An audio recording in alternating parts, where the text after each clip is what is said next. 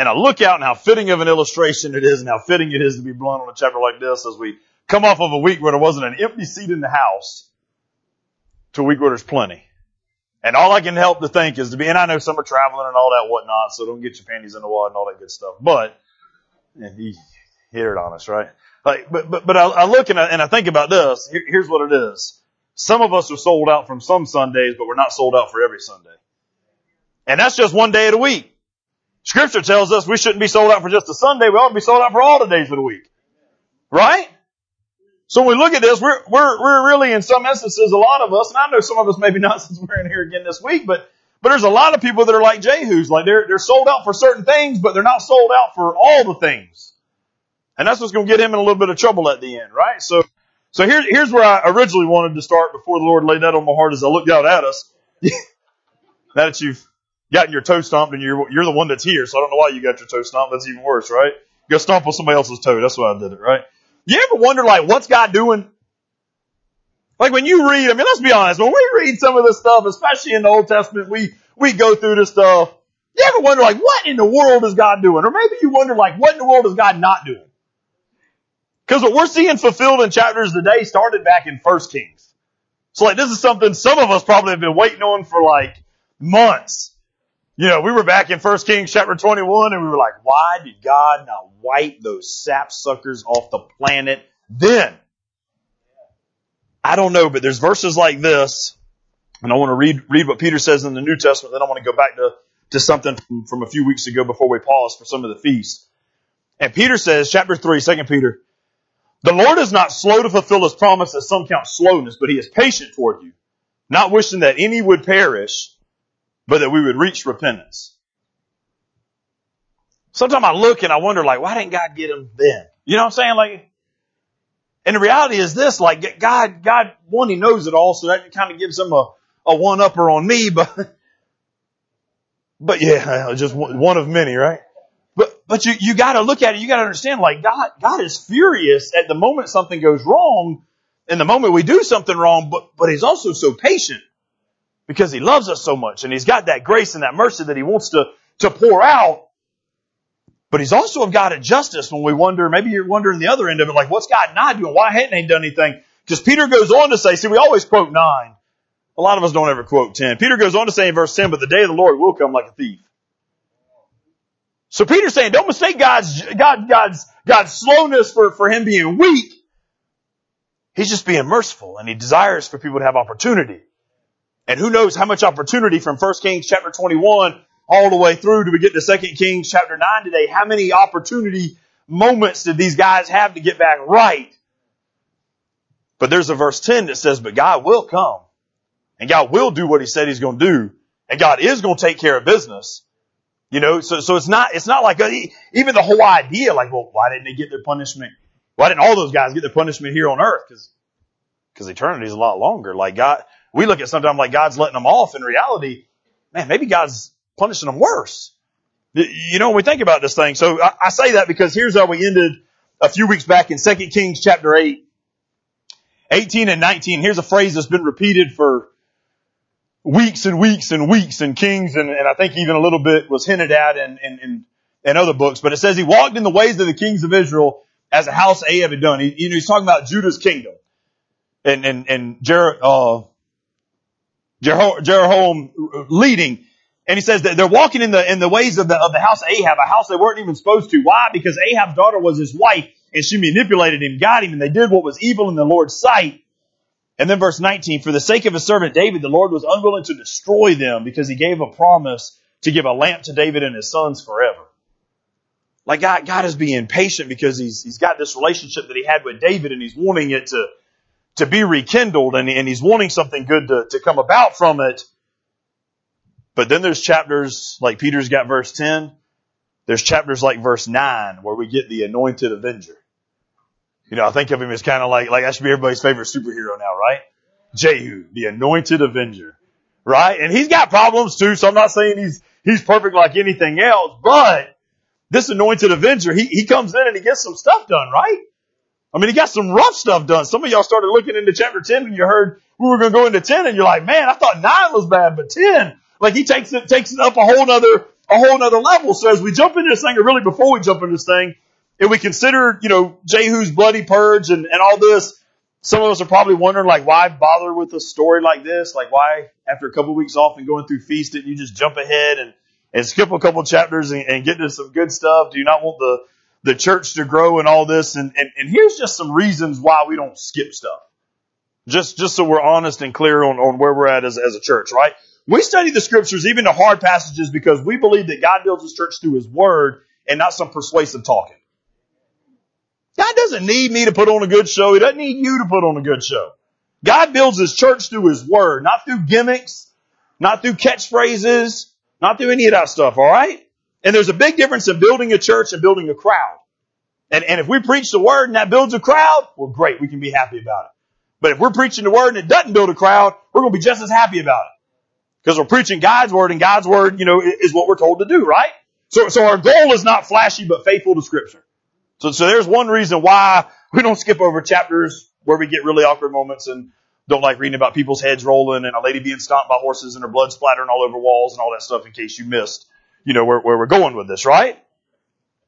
Here's another thing you guys got to understand as, as we jump into this thing, or I want us to understand. First, there's a, a big distinguish between Israel and other nations. When, when we look at stuff like this, because it's easy to look at stuff like this, and some of us to like think, oh, we're going to load up our guns, we're going to become Jehus, we're going to be anointed avengers, and we're going to take care of business. That, that's not your calling. That's not your calling. There's a big difference in Israel and other nations. This comes upon Israel because what? Israel is special. They've got a special relationship, a special, unique calling by God. Why? Because what's going to come out of Israel? The Messiah. You, you know why he says let's, let's kick out, you know, people and drive out people from the land and enemies of the land that don't worship and, and, and, and pervert the word of God and all this stuff. Why? Because I want to preserve God's people because my goal, talking about the Father speaking, is to bring out my son, the Messiah, from this nation. So, so they're distinct than us. We are not like Israel in, in all those kind of ways, right? We're, we're, we're America. All right. We're not driving people out because they're evil and they don't believe in the Lord. We're going to love on them because that's what scripture tells us to do, right? We're not starting a Jehu ministry of Brookhaven Fellowship. We're not going to go wipe out anybody, right? We're, we're going to do what God has called us to do for our calling and our time and, and where we are at. All right.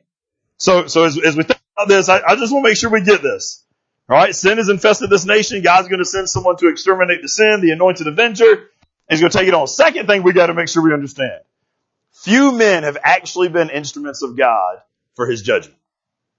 I say that because if you ever watch like some of these crazy yahoos on TV and all, they will swear to you that the Lord told them to do something. And I will swear to you the Lord did not tell them to do some of the stuff they do. Alright? Like there, there's been actual few people, Moses, Joshua, Elijah, and Jehu are just four that I can really even think of for sure that bring this kind of bloody purge and be an instrument of God to, to, to bring about, about judgment. People today who are doing that, call them a fruitcake. All right. I, am just saying, I don't want any of you leaving here thinking like, well, the Lord said, no, he didn't tell you that. He told Jehu that. All right. And then the third thing, we got to distinguish between, when you're reading this, these chapters, you got to distinguish between the agent's assignment and the actual execution of the assignment. This guy does some awesome stuff. It gets us hyped up. It should get us hyped up. But chapter 10 is going to remind us real quick that he was not perfect.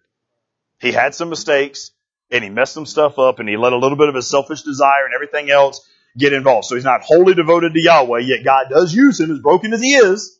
So you can be a broken vessel that God's going to use to, to do what God wants to do. All right? Just, just so we got a, a general consumption of, as we look at these chapters. All right, let's jump into it. Verse one. And I'm just going to just paint the scene real quick on the, on the first few verses so we can look at it, right? Verse one, he tells this guy, I want you to take a flask of oil. And I want you to go and, and you picture he goes to this table with all these guys sitting around and he says, I got a, I got a message for you. And they're all leaders, right? They're all people of authority. So of course they ask, who? And he looks at him and says, you. Right? Like you, are the guy. He says, I, I, want you to make him rise among his associates. So he's going to call him amongst his, his own people, his peers. And I want you to take him to the inner room. Sometime to get a special anointing, you got to get away from some of the mess you're around. All right? Sometimes to get that special anointing, we want God to anoint us, we got to get away from some of the messes we put ourselves in. And that's what he tells him. He goes, I want you to call him. I don't, I don't want you to, you know, sugarcoat it when you're standing there in front of him and point right at him, tell him, it is you, but you're going to come over here and we're going to talk privately. And what, what is the anointing of oil symbolic of? Think about it. Especially for us. The anointing of the Holy Spirit. Some of you want to know why you can't get anointed and baptized in the Holy Spirit, and I'll tell you why. Because you ain't left the room that you're supposed to leave. You got too much junk in the closet you hanging out in, and you hadn't gone to an inner room to get away from the mess and be with God's man to get anointed the right way. Makes sense, right? So he tells him, he goes, I want you to take him to an inner room, pull him away. When you pull him away, I want you to dump oil on his head. This was one of the first chapters I ever studied when it comes to the, to the anointing of oil. And, and I'll just tell you a little, little quick story. I had a guy years ago. He's like, man, I want to do it just like they do in scripture. I want to be anointed with oil just like they did. And I'm for it. I think that's awesome. That's, that's, that's some awesomeness, right? So y'all, y'all understand like a ram's horn holds about six quarts of oil. Y'all catching where it's going, right? Some of you don't know what a quart is because we're Americans and we don't follow the metric system, right? That's like a gallon and a half, I think. Or pretty close, right? So that's a lot. That's a lot. I know that's not the metric system, the way. Feeling, in case y'all are like, man, Pastor really is a dummy. No. I'm dumb on some things, but not all things, right? So, so, so that's a gallon and a half of oil that it tells him to dump on this dude's head. So I was a smart aleck when this fellow told me he wanted to do it the way they do it in scripture. And I brought a gallon of oil. I didn't dump it on his head, but I say, if you want to do it like they do in scripture, this is where we go, right? Like, we just need to see what's going on. So I want you to pour this oil on his head. And as you're doing it, I want you to anoint him king over Israel. Well, that's a problem because there's a king of Israel right now that's alive. Now you can imagine if you're standing there hearing this message from this guy, but you know there's a king alive that is, that is perfectly fine and, and rolling on and got a big army and all that kind of stuff going. Now us on the outside, we know God has anointed many of his men before they became king, right? David, Samuel, I think there's at least one or two others that were anointed before their, their actual thing, right? So then it says this. And this is this kind of one that, that made me want to laugh a little bit. Then he says verse 4, then I want you to open the door and I want you to flee and don't delay. Now that's the kind of stuff I want to get to do. Like, I don't know why God calls me to preach y'all for 45 minutes. How cool would it be if I could just come in for five and sprint out the door? Get in the truck, kids. We're going to the beach. It's time to roll. I did my job. We're out. Right? That's what he gets to do. It says, I want you to tell, I want you to go in, point to him in his little circle, tell him you, go to the inner room, tell him what's going to happen, dump a gallon and a half of oil on his head, and then run out the door. Wow. Huh? Yeah. Why's he got to run out the door? Well, there's a couple things. Obviously, the king is alive, so he just now called somebody else king while the king is alive. If word gets out, what's going to happen? He gone. Right? Everybody, by the way they're going to respond here in a minute, which we'll get to, thinks these prophets are crazy anyway. Right? I mean, even when he comes out of the room, what's he say? Oh, you know those crazy people. How many times you been called a crazy person for the Lord? If you can't say any, you ought to say ouch. That's a new way of wording it, right? Like if people ain't thought you a crazy person for the Lord, that ought to hurt feelings a little bit, right? Like they ought to think there's something wrong with you and something, something weird, you know, going on inside of you, right? The prophets, they're, they're not fully received by Jehu and his men. But what did Paul tell us as prophets of the Lord? Uh, 1 Corinthians chapter 1 verse 18. For the word of the cross is folly to those who are perishing. The things you and I got to say seem crazy to those who don't understand it, and it should. I don't know why we get all bent out of shape and our feelings hurt when lost people don't understand what we're trying to say. Scripture tells you, of course they're not going to understand it. You're preaching for the Lord. Right? You're, you're part of His. You've got His stuff. Right? So, so some of that stuff should sound crazy to them. You know, uh, 1 Corinthians chapter 4 verse 13. Paul talking to his, his own disciples and he tells them, he goes, you know, you'd like to get even, but, but you can't. You'd like to, like to do it this way, but, but you shouldn't. He goes, matter of fact, they're going to look at you and just think you're weird all the way around because of the way you respond to the criticism and, and, and the way they treat you. If you ain't weirded somebody out by the way you act for Jesus, you're missing it. You know what I'm saying? Like you missing it, man. Like that's the whole thing of being holy and being set apart and being, being called away from, from corrupt stuff, right? These are the things, and these are the prophets of Jesus had the same, same problem, right? So remember this. God's truth matters more than your comfort. Can you imagine him standing before Elisha and saying, man, I, I think you ought to do this. I mean, what if he had really studied? You know, this is probably one of his students, by the way. Keep that in mind. What if he'd really studied enough and be like, well, when I studied 1 Kings chapter 21, told Elijah to do this, and then Elijah didn't do it, so he just set the tone for Elijah to do it, and now you're just telling me to do it. Like y'all just passing the buck on down the line, and I'm not gonna do it. Right? I mean, wouldn't that have been a realistic thing like he could have been? He could have come out with any excuse, any doubt, any reason not to do it. And what do you and I do sometimes? Any excuse, any doubt not to do what God's called us to do. Get out of your comfort zone, man. Right? I don't care about persecution, likes, dislikes, all that kind of stuff. We should never allow our sin to be a stumbling block to others, but just as strong, we should never allow not embracing God's truth to be a stumbling block at the same time. Right? There's both that goes in this thing. So he says this. Go back to the verse. Open the door and flee. Here's another lesson for that. God doesn't call you to stay in danger. You understand that? Like I think we need to pause just for a moment, make sure we, we grab that. Now, he may call you to get in dangerous situations, but I've never read a verse where God tells it, well, you just sit there while the house burns down. No. That's, that's not, that's not what it says. It says if there's a thing of danger, like you do what you're supposed to do and then you get out. Sometimes I think we use it as an excuse because we think, oh, if we just get in more dangerous situation, we'll be more holy and we'll be more appointed, we'll be more called on. And, and what? No, that's not what it says. It says you do your job and you get out. We understand that? God's not calling you to sit there and suffer longer than He's told you to sit there and suffer. When your job is done, you, you get out and you leave, right? So, so go back to verse 11, or go up to verse 11. Down to verse 11, whichever way your Bible's got it, right? They ask you, you say, why did this madman, there we go again with that, that, that inclination, why this crazy dude come to you? And what's his response? Oh, you know that guy and all his babble. People are so no, nosy about what goes on behind closed doors, aren't they? You ever notice that? You know something that nobody else knows and they will pick your brain trying to figure out what it is you know that they don't know.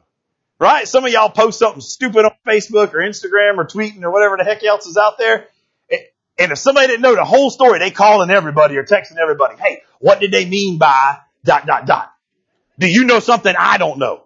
What exactly is going on? Right? Like what happened? I need the details. Why? Cause you nosy. That's why. If it was for you, they would have called you to the inner room. But it wasn't for you. It was for Jehu. Right? Then, but here's the problem. Here's the problem. He, he comes out and what does he respond with? Oh, you know that crazy dude. He doesn't even want to admit what's really going on, right? So it's bad enough they're not giving the prophet the respect. He's not even really wanting to give the respect. Now, it could be out of fear, it could be out of confusion, it could be out of what the heck just happened. It could be because he had so much oil going down his eyelids and his beard that he couldn't see. I don't know. But what I do know is he runs out and he doesn't want to exactly tell him what's going on. So here's, here's one of the, one of the lessons right here. Even when you have the power and the anointing of the Holy Spirit, it's not going to be automatically received very well. I just think that's an easy but good lesson for us to grab a hold of. Like sometimes I think, oh, God called me to do it. It's going to be easy. That is not what God said. You know what I'm saying? Like just because you got the power, just because you got the anointing of the Holy Spirit, it doesn't automatically mean it's going to be an easy thing. I mean, this guy had to flee in and flee out. This other guy has to come out with fear and, and, and respond. I don't know. I don't know what happened. Now, now, here's what the real message was, which I think is great. But that's just because I'm corrupted and evil on the inside. Right?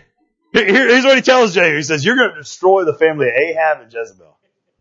Listen, you go kill them all. You know what I'm saying? Like, like he's getting dropped off on the island.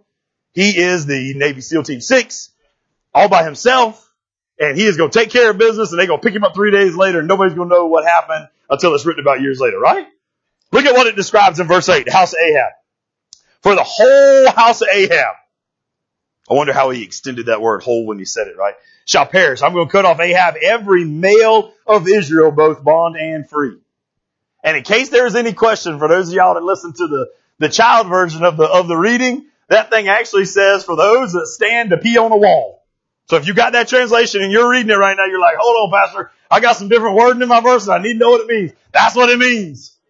Right? It means a dude who stands to pee on the wall. You, you, you got what I'm going, right? That's where scripture takes it. He's saying every male is going to be taken out. The destruction of Jezebel described, verse 10. The dogs are going to eat Jezebel in the vicinity of Jezreel and there shall be none of her left to bury. Wow. Right? Do y'all know any like Ahabs or Jezebels? Somebody knows one? Ahab or a Jezebel? Oh, you know, like a spiritual one. You keep that to yourself. We're not spreading rumors in the church. Right? I know a couple. No. Right? you, you don't, you don't hear about those names repeated. Why? Because who wants to name the kids after this, right? Now you can name dog food after Jezebel. Matter of fact, y'all should patent that straight up. You think if you went to Bi-Lo and saw a bag of Jezebel on the shelf, you would buy it, wouldn't you? You'd buy it because you thought you was holy buying something spiritual sounding, and then you go home and read and you'd be like, oh, she really was dog food, so this makes perfect sense now, right? I'm taking it there. Here's seriously the most important thing though. Most important thing is I don't want us thinking like Jehu is this awesome, he was an awesome guy. He was called by God, no doubt about it. But here's what we need to understand. Go back to verse 7 because I skipped it, so I apologize. Verse 7 says this, you were to strike down the house of your master Ahab so that I, who's the I? God. May avenge the blood shed by the hand of Jezebel, the blood of my servants, the prophets, and all the servants of the Lord. Who's doing this? God. And why is he doing it? Revenge. Call it like it is. Some of y'all was afraid to say that word. I can see it right now. Y'all was thinking, y'all like, that sounds kind of evil. Yes. Revenge. Justification. Payback. However you want to word it, right? Remember what happened? Do you remember the story? I know it's been a really, really long time ago. Ahab, what? He wanted that vineyard. He looked out there and he goes, man, that's a good looking vineyard. So he went down there and made an offer. What did dude say? No, man, this is my daddy's land. I can't sell it to you. I love it. I'm bomb connected to it. So he goes back home and he whines to his evil little Jezebel like Tamara nose. And, and what does she do? Kills him. Then she comes back and says, oh baby, I got you a gift. Cause we've been married 11 years too and you need a present, right? So here's the vineyard. here's the vineyard you really, really wanted, right? And, and it seems so bad you're like, man, there was a good guy that gets murdered for no reason, gets his stuff taken, and nothing happens to him. Nothing happens to him. And then we get to this chapter, right? Where we understand like God is orchestrating this. I don't ever want you to read this chapter and be like, this could not be, this is God orchestrating this. Alright? We are not going to be somebody that changes what the word says because we don't like how it makes us feel on the inside. God is doing this. Alright, so verse 11. They, they, they do all this. Jehu denies what happens. So he comes out. You back to verse 11 so make sure we're all caught up. Jehu comes out to his master's servants, asking, what does crazy do want? And he said to them, you know the sort of thing they ran about. You know what them crazy Christians be going on and on about how they be talking about Jesus and, and all that crazy stuff, right? How come when we get a special anointing, we don't want to brag about it? How come when we have an intimate moment with the Lord, we want to hide it? We almost sometimes get more ashamed of being on fire for the Lord than we were ashamed about the sin that had to get cleansed of. Right? We'll get fired up, ready to roll. Come Monday morning at work, what happens? You as quiet as a little church mouse. Thank you. I didn't know where I was going to go with it, right? Like, you, you go ahead, clean it up. I mean, we, guys, we just need to, we just need to be honest and stuff. Like, when we get an anointing from the Lord, we should, we should not be quiet about it. We should not be ashamed about it. It's almost like we deny our anointing or we deny our calling when we're quiet about it, right? Now, what I love though is at least God surrounded him with people. Look at verse 12. But they replied, man, you lying. Tell us what he really said. So he confesses. And you can imagine, like, I understand most likely he's, he's not confessing because of fear. I, I understand that, okay? I don't think he's just ashamed. I, I think he's literally afraid. Like, he's about to walk out there to a group of leaders of the army, generals and all, right? Like top notch dudes. And he's going to tell them, that dude said, I'm king now. Right? And he ain't gonna be, gonna be the shortest kingdom ever because he's gonna die. That's what he's thinking. But when he finally confesses it, thank God for friends that push you to confess what you need to confess. Right? When he finally confesses it, look at what they do. They start blowing trumpets, they take off their coats, they strip off their clothes, and they lay them down for him to walk on. These guys are sold out and ready. Or they're just sick of that king they've been under. Right? So Jehu jumps on his horse. He heads toward Jezreel. Uh, the people are following him behind him. And here's what we need to understand. Here's what matters most in the story. God's truth. God's truth. God's word takes precedence over politics. It takes precedence over power. It takes precedence over war and all this stuff. And you get this scene where you got Jehu riding up and this king is worried. So he sends out a servant. You got to picture this, man. This is just a beautiful picture to me, right? The king sends his servant. They meet Jehu and here's what they say. You come in peace. This cat got blood painted on his cheeks, I promise you. Alright, he got an army behind him. He is ready to clean house. It's actually going to say clean house in one of the verses, right? So he is ready to clean house. You, you ever seen somebody who's got that kind of rage? I mean, being serious, anybody. Now, maybe not the killing rage because y'all don't want to confess to murder. I understand. But like, you, you ever been like somebody who just wanted to straight up box you in the nose? Or box somebody behind you in the nose? Or y'all ain't never been around people like that? Y'all need to get out more. God has not called you to stay in the church and just be surrounded by lovey-dovey people, okay? You get out into the world, you see some of the evil that's out there so you can relate with these illustrations. Alright? So, so, so some people get mad like that. When you look in the eyes of somebody who's that mad, you don't have to ask. I, I, I see what it is. My bad. Y'all didn't want to confess to that part. You ever looked at your spouse? I will get, if you will not confess you've been around it, I will get you there, right? You ever looked at your spouse and they gave you the look of you can, how you gonna clean that one up? This morning, you can't have those thoughts on a Sunday, right? This is a holy day. but your spouse looks at you and you don't have to ask, is you mad, baby? Like you know they mad. Right?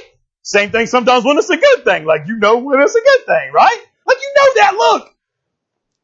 I think he knew this look. I think he knew, but he had to follow the king, right? And the king said, I want you to go find this kind of peace.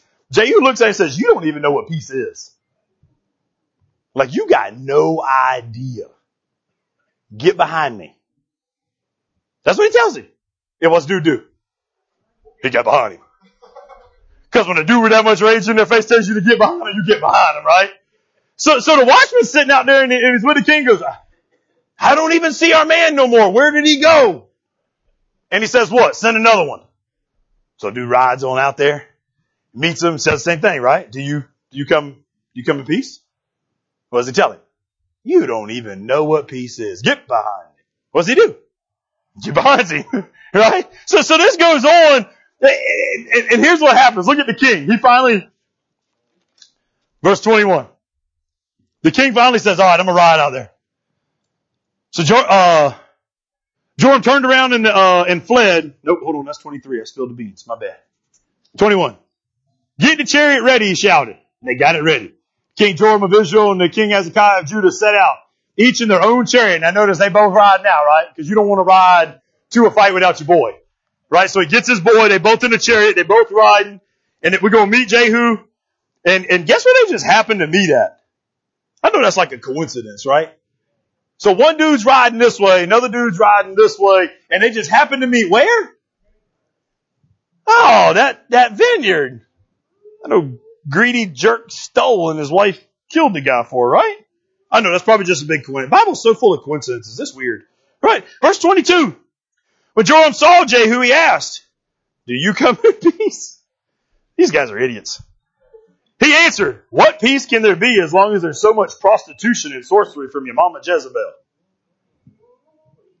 You want to pick a fight? you call somebody's mama a prostitute, right? This is scripture, man. You can't get no better, right? So he tells her, he goes, all that, some translations actually say it better, say all that whoring around your mama does. Yeah. Right? Now, before y'all get all thinking it was like that, she may have been like that, but what he's talking about is what? Spiritual adultery. She's the one who did what? She brought Baal worship straight up into the kingdom. Okay, and that's what he's most furious about, right? So, so, so he answers, 23. This guy's not only a moron. I'm gonna tell y'all right now, there, there are some people that can beat me, right? Probably a lot. You talk about my mama that way, you're going, I'm gonna get one hit on you. Like you're gonna know that you was there with me. You might stomp me in the ground afterwards, but I'm gonna get that one in. Right? 24. Jehu, oh hold on, 23. Joram turned around he fled. Somebody talk about your mama like that and you just turn around and run? He must be from the north. You know what I'm saying? Like southern people don't talk like that. Right? Why he's running, he's shouting. Shouting to who? His boy in the other chariot. It's treachery, Ahaziah. Let's go. Get out of here. Let's flee. He's running away. You got to picture this, man. He's running away in the anointed avenger. All right, we're going to make a movie about this dude, right? The anointed avenger picks up his bow. I think he did it real slow too. I really do. I swear I do. Right? Because you got to picture. He's running. He got the bow. Says that he drew it. Now when you read it in the Hebrew, it actually meant that he drew it to the fullest extent it could be drawn. Right? So either he wants a lot of power or he needs a lot of distance. I don't care which one you believe. It's cool either way, right? Dude is running away. He draws his bow. Boom! Right between the shoulder blades, come through the heart. Homeboy falls down in his chariot. He's done. But don't worry, he called his boy to help him, right? Like, you know, when you got a boy there with you, your boy gonna help you out. When King Ahaziah saw what was happening, this is verse 27 in case you need to follow along. He fled on the road too. If you're gonna get in a fight, you better bring a boy who ain't gonna run. You know what I'm saying? Like, if you're gonna bring backup, you need to bring a boy who's gonna stand up with you. This dude right here watches his boy get shot, clean through the heart, don't pop out the chest. That's what scripture says. And he turns around and leaves, fleeing. Jehu, yeah, that's what I'm thinking, right? Jehu pursues him and says, we're gonna shoot him too. Right? So they shot him. I love how just clear scripture is. We're gonna shoot him too, so they shot him, right? And he dies there. That's a drastic difference from a dude who was scared when he came out of the inner room and his friends asked him what the crazy dude told him, right? I'm stopping here because I want to make sure we understand the change that's taking place in Jehu. He went into a room not knowing what was going to happen. He gets, he gets given a message. He gets anointed. But when he comes out of the room, he's so worried he won't even tell his closest friends what just happened at first. Right? But here he is calling out kings, shooting them with arrows, telling soldiers, get behind me unless you want me to cut your head off too. Like you understand, like he has drastically changed. It takes an inner court experience to change you. This dude had that inner court experience and he's changed because of it. Folks, you can tip to all the tulips, whatever, be satisfied with just a little bit of anointing, or you can get the whole gallon and a half of oil dumped on top of your head and be ready to do business for the Lord. Right? That's the change that takes place in this dude right here, man. It's awesome. But also, I don't want, I don't want, I don't want to change the message either, because here it is. You're not always anointed for a pretty situation. You know, think about it. He could have been anointed to go preach. Could have been anointed to, to, to do something else. Yeah, if you, if you take notes, I want a star or a dot right here, okay? Star dot. History says that it was Jonah that was the prophet that took him into the room. It does line up time wise, but I'm telling you to put a dot because it's not proven. Check it out for yourselves. Pretty cool, right? So, but you notice the change. Changes that take place uh, along an anointing. Our anointing is going to be used to, to correct wrongs, to heal hurts, to repair the broken. God's anointing Jehu to deal with a crisis. Now I keep hearing people always talk about our country and our town and our nation and, and, and our lives being in a crisis. So what crisis is it that God's anointing you to deal with? Because I don't think He allows you to see a crisis if He's not going to anoint you to uh, fix the crisis. Right? If so, maybe you just wanted a little, what'd you call him, a wuss? How old are you? 62. 62. You want to be called a wuss by a 62 year old woman? Almost 63. You know what I'm saying? Like you gotta be one sorry sapsucker for a 63 year old lady to roll up and call you a wuss while you dressed in battle armor. Right? Take your clothes off. You ain't worthy of wearing it. You know what I'm saying? Man. I'm gonna have you stand on that back porch and you go tell them all when they walk out, don't be a wuss this week. All right. Go back to what changes him though. Not, not only is it now that he's got the message and, and he's a thing. Say, he, I, I, spilled the beans just a little bit when I said it, but. Oh, I didn't think you was nowhere near. I thought you was like 23. Yeah, yeah. But I'm gonna get back to it, right? So. Here's the beautiful thing though, guys. Here's the beautiful thing of what helps him get changed, man. His bold friends that want him to be totally honest with him. I mean, that, that's all it took. What did they tell him? We, man, we don't know what's bothering you. We don't know what it is, but we just want you to not be afraid and to be honest about it. It's, it's, it's a portion of what happens in, in, in, our men's groups and our closest net friends. You, you don't, you don't be ashamed of what you're feeling. You let it out. Because if you keep it in, you're never going to heal from it. Right? So he tells me, his friend said, he goes, I want you to let this out. He had men in his life who stimulated him to be honest even when he was troubled. I love it. It's such a beautiful thing that's happening, man. If you're not surrounded by guys, they're going to encourage you to be honest and encourage you to get out of a troubled situation. You need to find new friends. That's as easy of a point as I can make it, right? You need to find new friends, right? What, what have you heard that's left you troubled? What have you dealt with that's left you troubled? What have you experienced that's left you troubled? And what do you still need to deal with? Deal with it, but deal with it with the right people. Notice that. Got to deal with it with the right people, alright? So, so we got that whole setup. We got that change. Here's a, here, here's a verse I meant to go into before I got ahead and him just shooting arrows and killing people and Ramboing it up up in the anointed avenger. Da-da-da-da. Verse 20. I'm gonna need y'all to start doing that. Verse 20 says, again, the watchman reported, he reached them but he hadn't started back. Also, the driving is like that at Jehu. he drives like a madman. How crazy did he have to be driving? How crazy of a driver did he have to have been for somebody to look at the way he was driving and know that was him? Notice what he's saying, right? Like the watchman's looking, they send a dude out, dude gets behind him.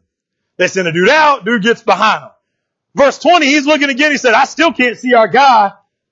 But this fool right here is driving it like he's stolen.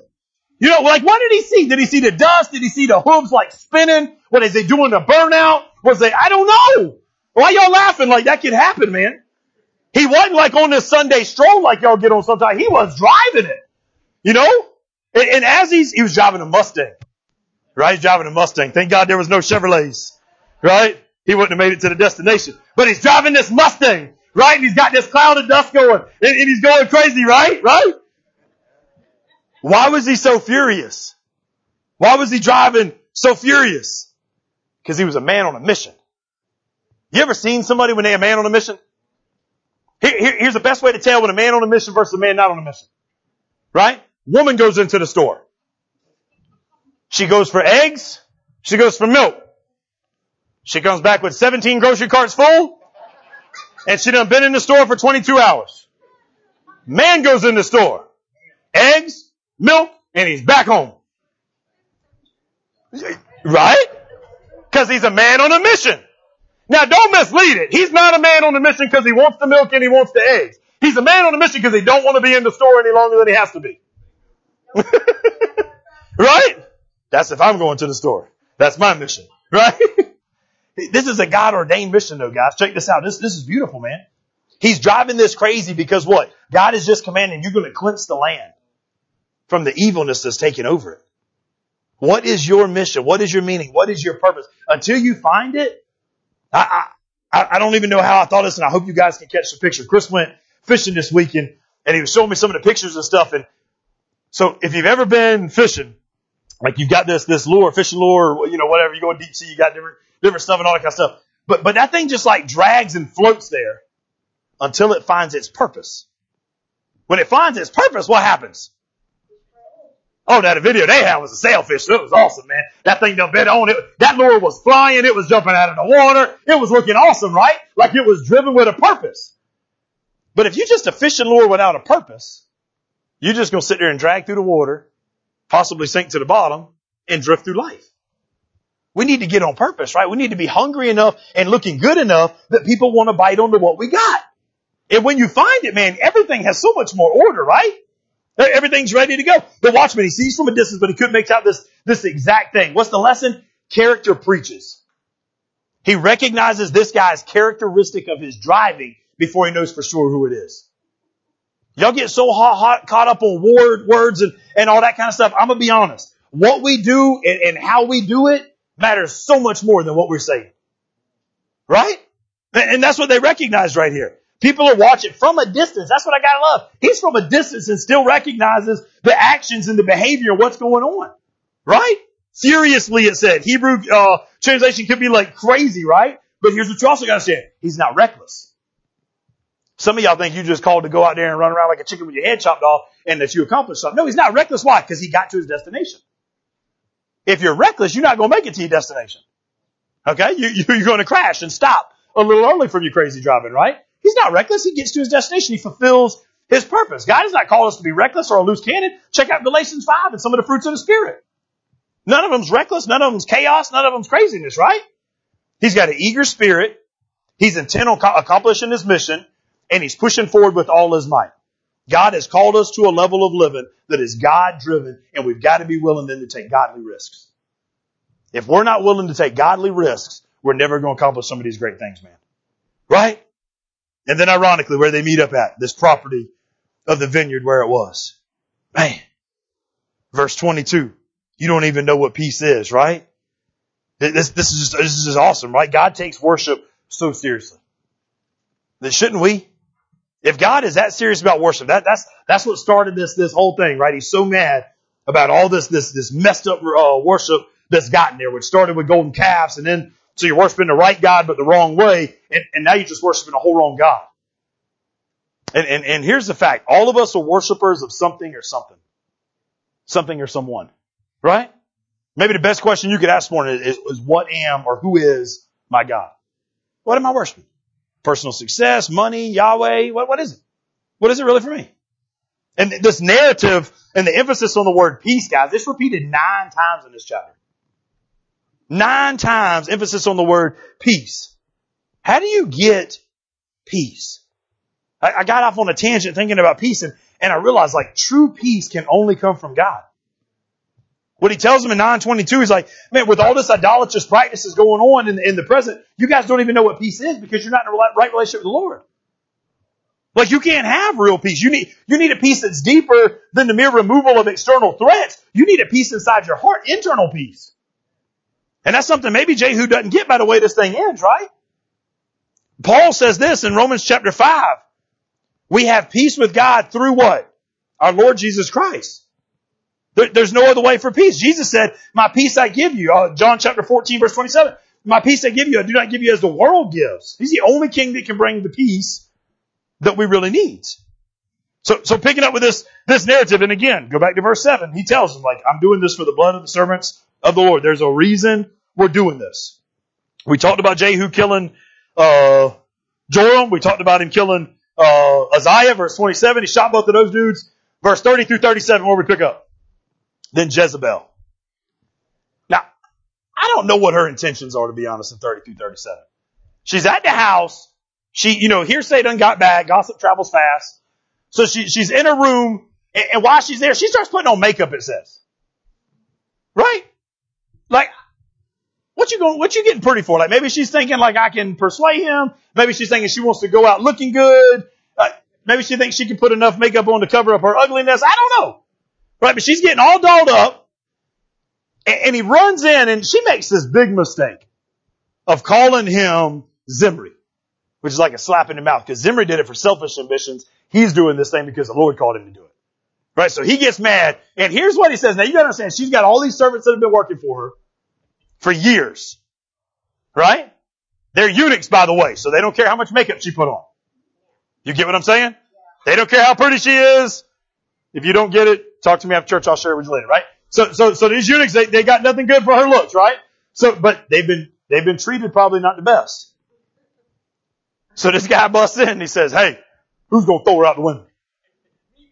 says two or three of them. You know why it says two or three of them? I struggled with this. I could not figure out how they don't know the difference in two and three. My kids can count that high, right? I can count that high just by using fingers. I think this is what it is. I think two of them made it there and were shoving her out the window and the third one was coming. Like he didn't, they didn't know for sure if he put the hand on her to get her out, so they said two or three. Two or three of them was rushing on out to get her on. You know what I'm saying? Like that's how, that's how eager they were to get rid of her. I think it could be true. Then it says, the writer says that when she landed, you gotta wonder like, why, why? The blood splattered on the wall and the horses, they trampled all over her. Then I guess trying to be a good guy, somebody says, hey, why don't you go bury her, even though the scripture done told you she ain't getting buried. And they go down there and what's this say? The only thing left is what? Her head and her hands. And some feet. Them dogs done tore that dog food up. Must have been like gravy on top. Right? This is crazy. So, so then you jump into 10. And, and, and man, just, just read 10. I know we didn't, but just read 10. Like the anointed avenger is taking care of business in 10, right? Like he comes on the scene and, and he's killing, uh, some of King Ahaziah's relatives that were coming to visit. That's 12 through 14, right? So, so he's eliminating those dudes, don't care of them. Then he gets, here's what I love, verses 6 through 9 before then, I'm sorry. Verses 6 through 9, look at what he says. Jehu wrote this second letter. you know you a bad dude. Right? He sends out this text. Right? And this text gets there, and here's what the text says. It says, if you will obey me, I want you to bring me the heads of your master's sons. At this time tomorrow. He ain't sugarcoating. You see what he's saying? Like, I want the heads. I don't want the whole body because that's just too much for you to tote. I want the heads of these dudes and I want it tomorrow. And then we're going to put it at the city gate so that we can have that symbolism going on as well, right? So, so all 70 of the king's sons were being cared for by the city's prominent men. Oh, they taken care of by good men, so they're safe. That's good, right? Then the letter came, oops, and they took the king's sons and they slaughtered all 70, putting their heads in baskets and sent them to Jehu. When the messenger came and told him, you brought the heads of the king's sons, the king said, pile them in two heaps at the entrance of the city gate until morning. The next morning they went out and stood at the city gate and he said to the people, you are innocent. It was I who conspired against my master and killed him, but who struck down all of these? What, what, what? The anointed avenger. Right? Like he ain't playing. He's taking care of business. Why? Because what, what were they promised and commanded to do for so long for years before? What? Kill? All of them. What they keep doing? Leaving some. It got convenient, so we don't kill them all. It got convenient, so we don't fulfill the full message of the Lord. We just fulfill parts of the message of the Lord, right? And what happens?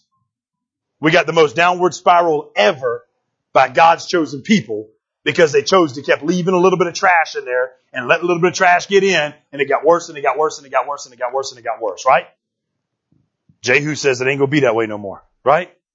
Jehu killed, anyone who remotely related or associated with Ahab is what verses 10 and 11 says, right?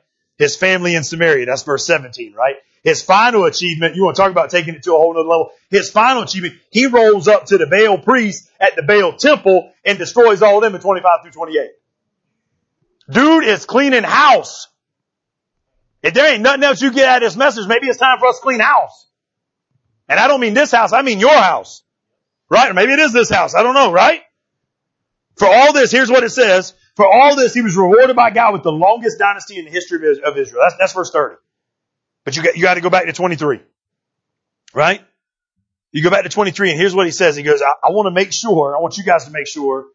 Isn't it awesome when God uses the enemy to get his stuff done? If you go back to 23, here's what's happened. Jehu's there, he's in the temple of Baal, and he says to the servants of Baal, y'all caught that, right? He says to the servants of Baal, look carefully. See that there's no servants of the Lord here among you, only the servants of Baal. How dumb these guys are. He says, I got a sacrifice I'm gonna make to Baal. But we want to make sure there's none of God's people around. So you make sure they're all gone. So you can imagine like they was, they was, they knew who was real and who wasn't, right? So that's why he has them do it. God is using the enemy to clean up the house to get it done. It's just a beautiful picture, right? And then what's he do? Then he kills them all. He didn't lie. He made a sacrifice. All right? All of them. Gone. Right? Then in verse 27, verse 27, here's what he says. And they tore down the pillars of Baal and they tore down the temple of Baal and they made it a, a what, what, what is that? Y'all know what that is? Latrine? It's a bathroom. Thank you. I want to make sure you get it. He turned, you like, oh, I get it now. Yeah! He turned the house into a public toilet. You know what I'm saying? Like, how much more disgrace can you, like, this guy ain't playing. Calling out the, calling out the, the prince's mama in her proster, uh, what do you call it, idolatrous ways, whoring around our ways. Then he's taking the house of Baal and, and he's making it into a, like, he is serious. We read all this and we're like, man, is he going, like, to the extreme? Shouldn't you and I start going to some extremes maybe? Right? I mean, I mean seriously, think about this thing, man. It's be beautiful, right? So, so they get to this moment they, they're, they're stopping this, this idolatry that's been going on since 1 Kings chapter 12, by the way, when the golden calves got in. Now here, here's where we get into a little bit of trouble. So 1 Kings 12, golden calves are introduced. They're worshiping the right God. You got to go back in your memory. They're worshiping the right God, but the wrong way. Right? Wrong place, wrong way, all that. All right. If you don't remember, it's online. Go back and listen to it. Right? Then they uh, end up getting in chapter 16. They let Baal worship in. All right. Well, Baal worship gets in, then it just goes all over the loop. Right? So this guy comes in, Jehu comes in, and, and, he, and he's eliminating these guys. Right? So he eliminates Ahab, and uh, he continued, who continued to practice of his of his daddy and all that stuff. Right? He destroys the temple of Baal. He turns it into a public toilet. And you read verse 28. And I wish, I'm gonna be honest, I wish 28 through 36 wasn't even in here. Cause I'm like, I'm like, man, I want, I want me a Jehu anointed avenger, uh, doll. You know what I'm saying? Like I, I, I want that. I'm gonna dress up for that for next year for something, right? 28. Jay, you get a 38 year old old dude trick or treat? No. Jehu eliminated Baal worship from Israel. Oh, that's beautiful. 20, uh, 30. 30. Skip 29 for a minute, right? You get 28. Jehu eliminated Baal worship from Israel. Looks great. Verse 30. If you didn't have nevertheless, you'd never know there was a 29. Yahweh said to Jehu, because you have done well in carrying out what is right in my sight and have done to the house of Ahab all that was in my heart, four generations of your sons will sit on the throne of Israel. What? God is a rewarder of those who seek Him, right? And do His ways, right? So, so, so that's what's happening. But right in the middle, since there's a nevertheless, there's verse 29. Look at 29, 29. However, Jehu did not turn away from the sins of Jeroboam. What, what's it saying? It's saying that, yeah, he got rid of the, the Baal worship and those temples and the worship of the wrong God, but he still allowed worship of the right God the wrong way in those golden calves to be present. How often it is we come so far, so close, and stop short. Right? So far, so close, and stop short. We can't be content to be strong against evil and not be ambitious about good. You see what I'm saying? He was so, he was so strong against evil Yet he lacked an ambition for what was good or what was best, I guess I should say. Right? He got it back to, to, to a better spot and he was passionate about that. And isn't it easier to be passionate about the disgraces of somebody else than to be passionate about the disgraces of your own sin? We don't know, but maybe, well, I guess we do kind of know because God tells him, like, you didn't have a heart that was sold out for me. He relates him back to David. He says, you come so far, but yet you didn't, you didn't have all of me in your heart. And what he's telling him is this, like, like you, you had your own wrong practices going, and because it interfered with the way you were doing it, you didn't want to, you didn't want to keep on going. It's easy to keep going when it's somebody else, right? It's hard to do it when it's us. It's hard to, to keep going instead of stopping short. It's hard to, to keep making progress when we feel like we're, we're almost complete. Verse 31. Yet Jehu was not careful to follow the instructions of Yahweh God of Israel with all his heart. He did not turn from the sins that Jeroboam has caused Israel to commit. God wants all our hearts. Not some, not part. Wants all our hearts. And we can look at this guy as like a great Israeli patriot, not believe he was. Right? And I, and I believe he was on fire about wanting to clean up Baal worship. And he knew that Israel had to come back to the true worship of God but my concern is that we get to the end and we read what happens and we, we see God's judgment even on Jehu is this. He wasn't concerned about how they did it. And a lot of us sometimes we're willing to, to push limits that maybe shouldn't be pushed to get to a, a, an answer, but maybe we're willing to get to that answer by doing it the wrong way. You understand what I'm saying? Like we use a catchy phrase or, or we do this little thing or we fill churches because we, we preach all good stuff and not blood and gore like like we're looking at today, right? Like we're, we're willing to, to bend just a little bit as long as we don't break. God doesn't call us to do that. That's, that's not what he's, he's here. We, when we compare Jehu, yeah, he's the best, but he's the best of a bad group. You know what I'm saying? It's like saying, well, I was the best student in BIR today. Yeah. Right? Yeah, yeah. What's BIR? Behavior improvement room. Right? I, I spent some time there when I was in school, right? Detention. After school program, whatever you want to call it, right? Like, like you was in trouble. I was the best kid in there though. Right? I was always the best kid in BIR. I will say that. Right? By, by not taking heed and walking in the word and the law of the Lord, I think his biggest, his scariest thing was that he wasn't, he wasn't willing to have fellowship with God. And I guess, I guess maybe some of the biggest lesson we need to grab at into this is understanding this. It's possible to be an instrument in the hand of God and yet never be in fellowship with God.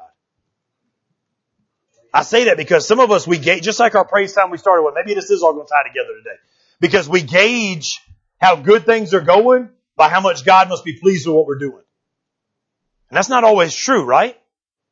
We need to understand. It wasn't true for this guy. Verse 32. So, so, so here, here, here's where it gets really sad. Verse 32 it says, In those days the Lord began to cut off parts of Israel.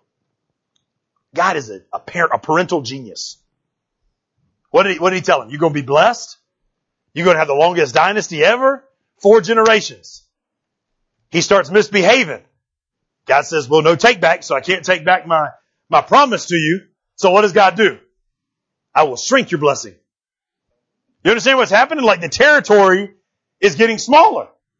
So it's like you had all this and you will have this for four generations.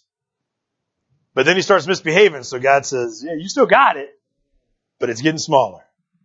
You still got it, but you know, it's like if your kid got a, a bag of M&Ms and like you just take some. You don't get all of them. You just get some of them. Right? Like that's, that's what he's doing right here. Jehu had the energy, Jehu had the energy, uh, to influence and, turn back a whole nation. But I think he's half committed to God, left his potential unfulfilled. And I guess maybe that's some of like my greatest fear for us as God's people. Like, are we, are we not fulfilling our full potential when we, I mean, look at how easily everybody got on board with him.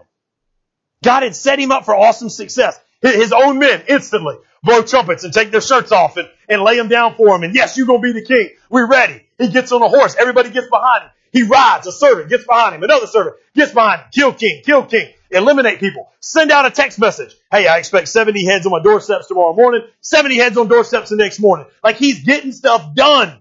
He's a leader. And yet he stops short. And I just wonder how much influence God's given us in the church as his children and we stop short. This could have been the greatest turnaround ever for the whole nation. Yet Jehu stopped short. Right? Man. Let me close this thing out with some thoughts.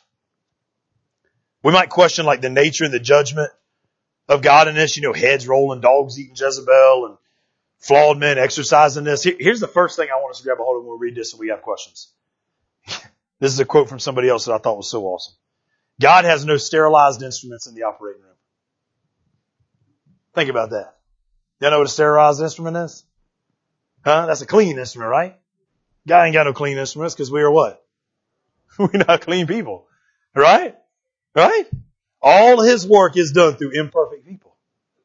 Because when I read this, I'm like, man, if Jehu was going to fail at the end, why did he let him do the beginning? Right? Because God can use flawed people. He used a wicked Judas, guys. I don't know if you got, I started watching, um, let's say Chosen. And like, it, it puts some, some neat little scenes in your head. You, you start thinking. So like the other night we were thinking like, which one's Judas? Like he's going to sit down at the table with him. He's going, he's going to wash his feet. He's going to feed him. He's going to serve him. And he knows the wickedness he's going to do. Right? God uses wicked people. Secondly, kind of a difficult thing, I guess, for some of us that don't get as excited about this like me and Cliff. Why does God make this judgment so unpleasant? Why couldn't these guys like die in their sleep and it'd be all over? And I have no idea. If you're looking for an answer, I ain't got it. All I can tell you is this is the way the word says it. This is the way it happened. I can also tell you, if you remember Jesus' death on the cross wasn't very pretty either. It had a lot of blood and it had a lot of gore. Right?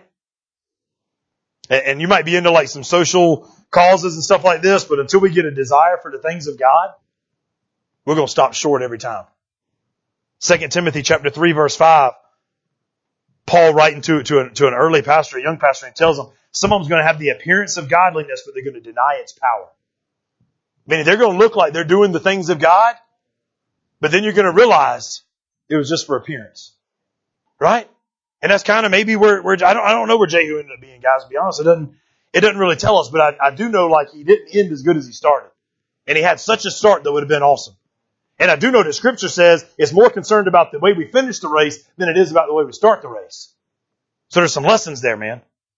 Jehu's probably screaming like, "Come see my zeal," and I think Jesus is shouting, "Yeah, but I want to see your heart."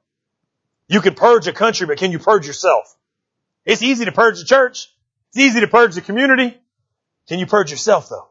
Can you call yourself out on things that we need to be doing, right? Th- think about Paul. You ever, you ever, you ever really thought about like the transformation that takes place on Paul? I, I think he was kind of like a Jehu, but in a good way. He was so zealous for the things of religion. Scripture tells us he was a specialist in doing what? Killing Christians. You, he was a specialist in killing Christians. Yet when you and I write about him and we read about him and we study him, to us, next to Jesus Christ, he's the greatest character in the New Testament. Why? Because he had a passion for religion? Or because he had a real life experience that developed a relationship with Yahweh? What do we know him for? I'm so grateful there's more written about his relationship fire than his religion fire. Religion fire just sets the tone, right? Then it says something. We always miss it. It says that then he went away. I think for three years. Am I right? Went away for three. We always skip that. We're like, oh, he's just a, a dra-. No, man, he had to get away for three years. When you've been living wrong and you've been surrounded by the wrong stuff, you got to get to the inner room so that you can get the anointing that you're worthy of getting. So then when you come back out, you're able to do the things you're called to do. And Paul's the exact same way being transformed into a new creation so that he could then be on fire about a relationship with God rather than a religion of worship. Let's pray. Father God, we love you so much.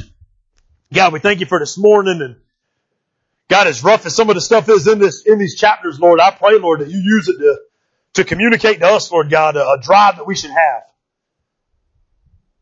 Lord, I pray that you take this morning as a time, Lord God, right now with your people. And Lord, if we've been stopping short, God, I pray right now that you make known where we're supposed to be going, what we're supposed to be still doing. God, if we've been doubting, Lord God, increase our trust in you, Lord God, to know that in the end, you're going to handle everything, even if it's not on our time and our way and our understanding. Lord, if we're one of the ones that have been worshiping the true God but the wrong way, Lord, I pray that you make known, Lord God, what golden calves need to go. Lord, I pray more than ever, Lord, that your spirit fills in the gaps that I've left so that your purpose is accomplished today and nothing else. In your name we pray. Amen.